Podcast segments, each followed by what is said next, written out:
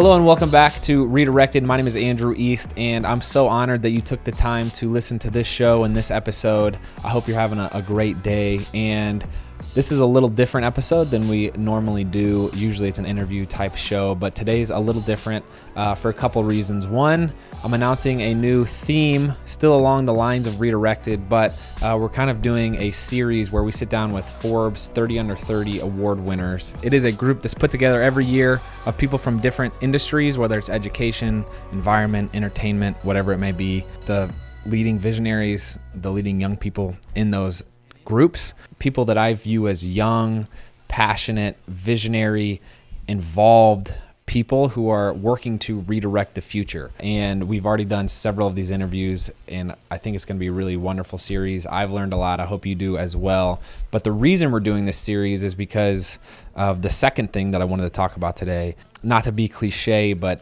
ever since having my daughter, I've been thinking a lot about the future and what life is going to be like for her when she grows up to be an adult.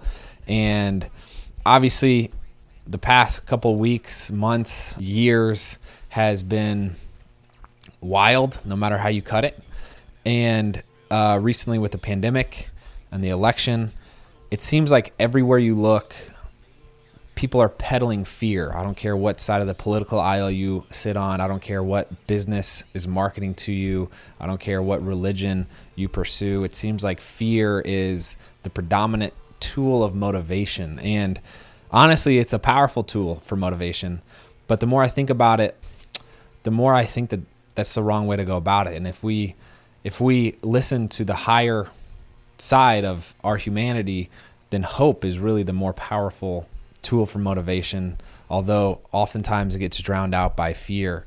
And so, again, no matter what side of the political aisle you listen to, uh, they're saying that, hey, if we don't change this or that right now, it's going to be the end. And don't get me wrong, I love being involved in politics. I think you should absolutely be informed and seek out that information. Make sure you know what's going on in your local community and in the in the area surrounding you and in, in the country for sure, because there is things that need to be changed. But I was thinking about this concept of fear and how, if you imagine being in a burning building, this fight or flight mechanism that is ingrained in all of us is going to kick in and you won't be able to focus on anything else except for escaping that immediate danger. I was thinking about how that fear is still used today from the news and politics and again companies whether you're buying a product or someone's trying to win your vote. Uh, it's as if they're trying to instill fear and that fear garnishes and consumes so much of our attention.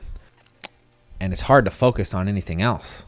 I don't know if any any of you have experienced this but I, for one, last week was absolutely glued to the TV screen. Uh, just the drama and the fear that I was feeling of, oh my gosh, well, what if this side does win? Or what if that side wins? What's going to happen? Because we're told that it's going to be bleak couple of years until the next election where we can rectify it, right? And I don't think that that's that's the right way to go about life. I don't think that's a, a way to find joy or connection.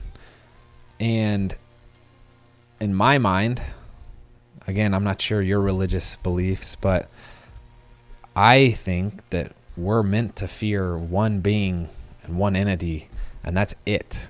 And the good thing for us is by fearing that one thing, it, it would consume, God would consume our full, undivided attention and consume our focus.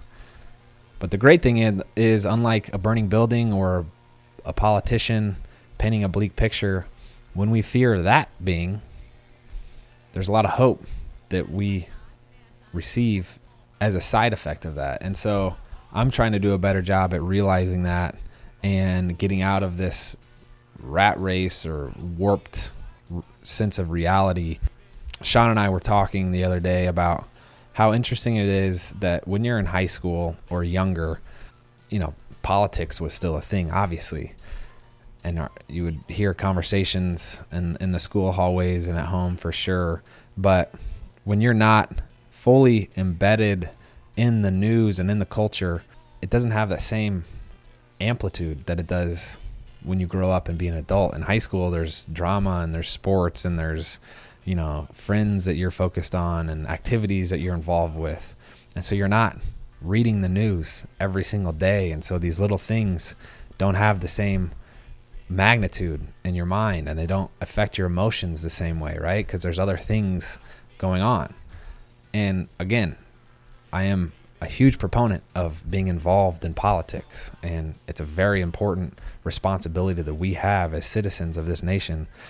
But keep in mind that people are exploiting that tendency that we all have to to to glue our eyes to the TV screen and to want to know every single tiny detail of who did what wrong and who did this right and the drama of it all.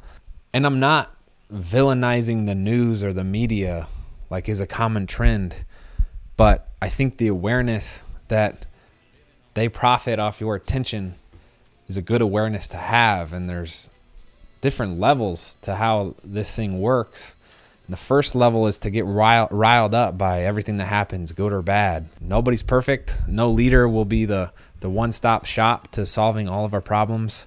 And to vent and let your emotions get out of control because of the fear that we do get wrapped up into, that's that's level one. I think I think there's another level where you realize that things are rarely as good or as bad as we perceive them to be at first glance. And to look at the landscape of what is and realize, again, no matter how excited or discouraged you are, that there's always hope and there's always going to be room for improvement. I think that's that's the piece that's missing. The first level, we get annoyed and frustrated at our friends and family, and we we take it personally when people have different viewpoints than us. The second level, I think we're all bonded and we're all connected by the realization that things are not what they could be. There will be change, there will be something better. We just have to work together to do it. And I'm not saying that expressing your opinion or voicing your concern is bad. Don't get me wrong. I think it's beautiful and it's a right that we have in this country, but I think there's an effective way to do it and a non effective way to do it.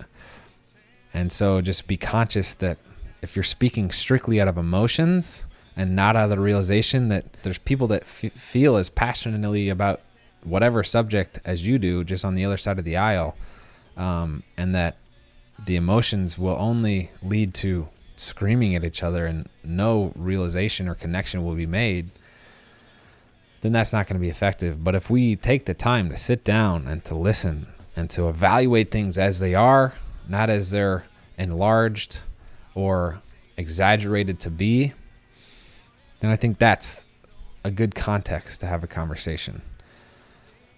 But maybe that's just me and my limited perspective speaking.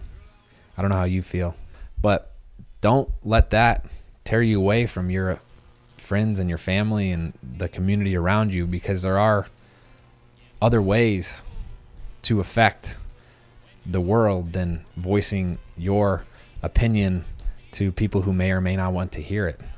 We might not be able to personally change the entire world, but we could probably make our little corner of it pretty nice.